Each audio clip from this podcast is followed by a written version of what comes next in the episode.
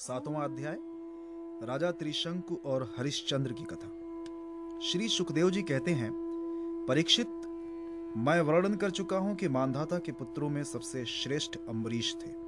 उनके दादा योनाश्व ने उन्हें पुत्र रूप में स्वीकार कर लिया। उनका पुत्र हुआ यवनाश्य, और यवनाश्य का हारित मानधाता के वंश में ये तीन आवंतर गोत्रों के प्रवर्तक हुए। नागों ने अपनी बहन नर्मदा का विवाह पुरुकुत से किया था।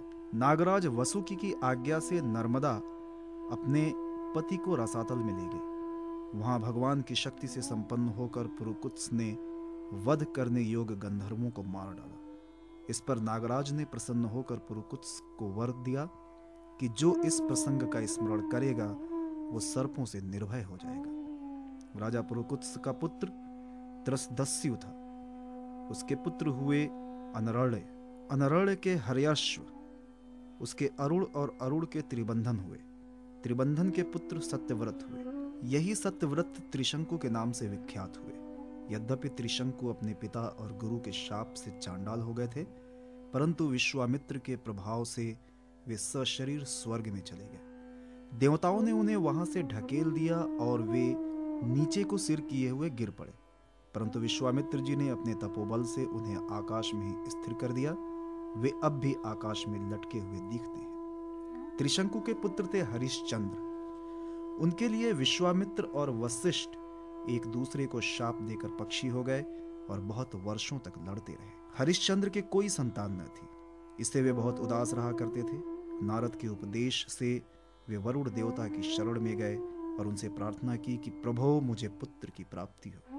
महाराज, यदि मेरे वीर पुत्र होगा तो मैं उसी से आपका यजन करूँगा। वरुण ने कहा, ठीक है। तब वरुण की कृपा से हरिश्चंद्र के रोहित नामक पुत्र हुआ। पुत्र होते ही वरुण ने आकर कहा, हरिश्चंद्र, तुम्हें पुत्र प्राप्त हो गया है। अब इसके द्वारा मेरा यज्ञ करो। हरिश्चंद्र ने कहा, जब आपका ये यज्ञ पशु, रोहित, दस दिन से अधिक का हो जाएगा, तब यज्ञ के योग्य होगा। दस दिन बीतने पर वरुण ने आकर फिर कहा, अब मेरा यज्ञ करो। हरिश्चंद्र ने कहा जब आपके यज्ञ पशु के मुँह में दांत निकल आएँगे, तब वो यज्ञ के योग्य होगा। दांत उग आने पर वरुण ने कहा, अब इसके दांत निकल आए, मेरा यज्ञ करो। हरिश्चंद्र ने कहा, जब इसके दूध के दांत गिर जाएँगे, तब वो यज्ञ के योग्य होगा। दूध के दांत गिर जाने पर वरुण ने कहा, अब इस यज्ञ पशु के दांत गिर गए, मेरा यज्ञ करो। हरिश्चंद्र ने कहा, जब इसके दोबारा दांत आ जाएँगे, तब ये पशु यज्ञ के योग्य हो जाएगा। दांतों के फिर उग आने पर वरुण ने कहा, अब मेरा यज्ञ करो। हरिश्चंद्र ने कहा, वरुण जी महाराज, क्षत्रिय पशु तब यज्ञ के योग्य होता है जब वो कवच धारण करने लगे। परीक्षित, इस प्रकार राजा हरिश्चंद्र पुत्र के प्रेम से हीला हवाला करके समय टालते रहे। इसका कारण ये था कि पुत्र स्नेह की फांसी ने उनके हृदय को जकड़ लिया था।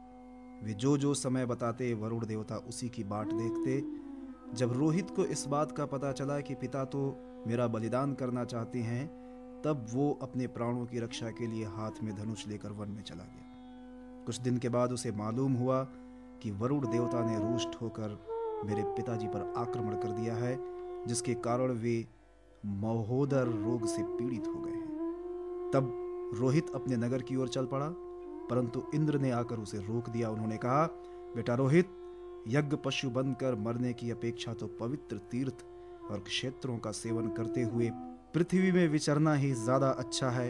इंद्र की बात मानकर वो एक वर्ष तक और वन में ही रहा। इसी प्रकार दूसरे, तीसरे, चौथे और पाँचवें वर्ष भी रोहित ने अपने पिता के पास जाने का विचार किया, परंतु बूढ़े ब्राह्मण का वेश धारण कर हर बार इंद्र आते और उसे रोक देते। इस प्रकार छह वर्ष तक रोहित वन में ही रहा। सातवें वर्ष जब वो अपने नगर को लौटने लगा। तब उसने अजिगर्त से उनके मझले पुत्र शुनह शेप को मोल ले लिया और उसे यज्ञ पशु बनाने के लिए अपने पिता को सौंप कर उनके चरणों में नमस्कार किया। तब परम यशस्वी और श्रेष्ठ चरित्र वाले राजा हरिश्चंद्र ने महोदर रोग से छूटकर पुरुष मेघ यज्ञ द्वारा वरुण आदि देवताओं का यजन किया। उस यज्ञ में विश्वामित्र जी होता हुए परम संयमी जमदग्न ने अधवर्यो का काम किया। वशिष्ठ जी ब्रह्मा बने और अयास्य मुनि सामगान करने वाले उद्गाता बने।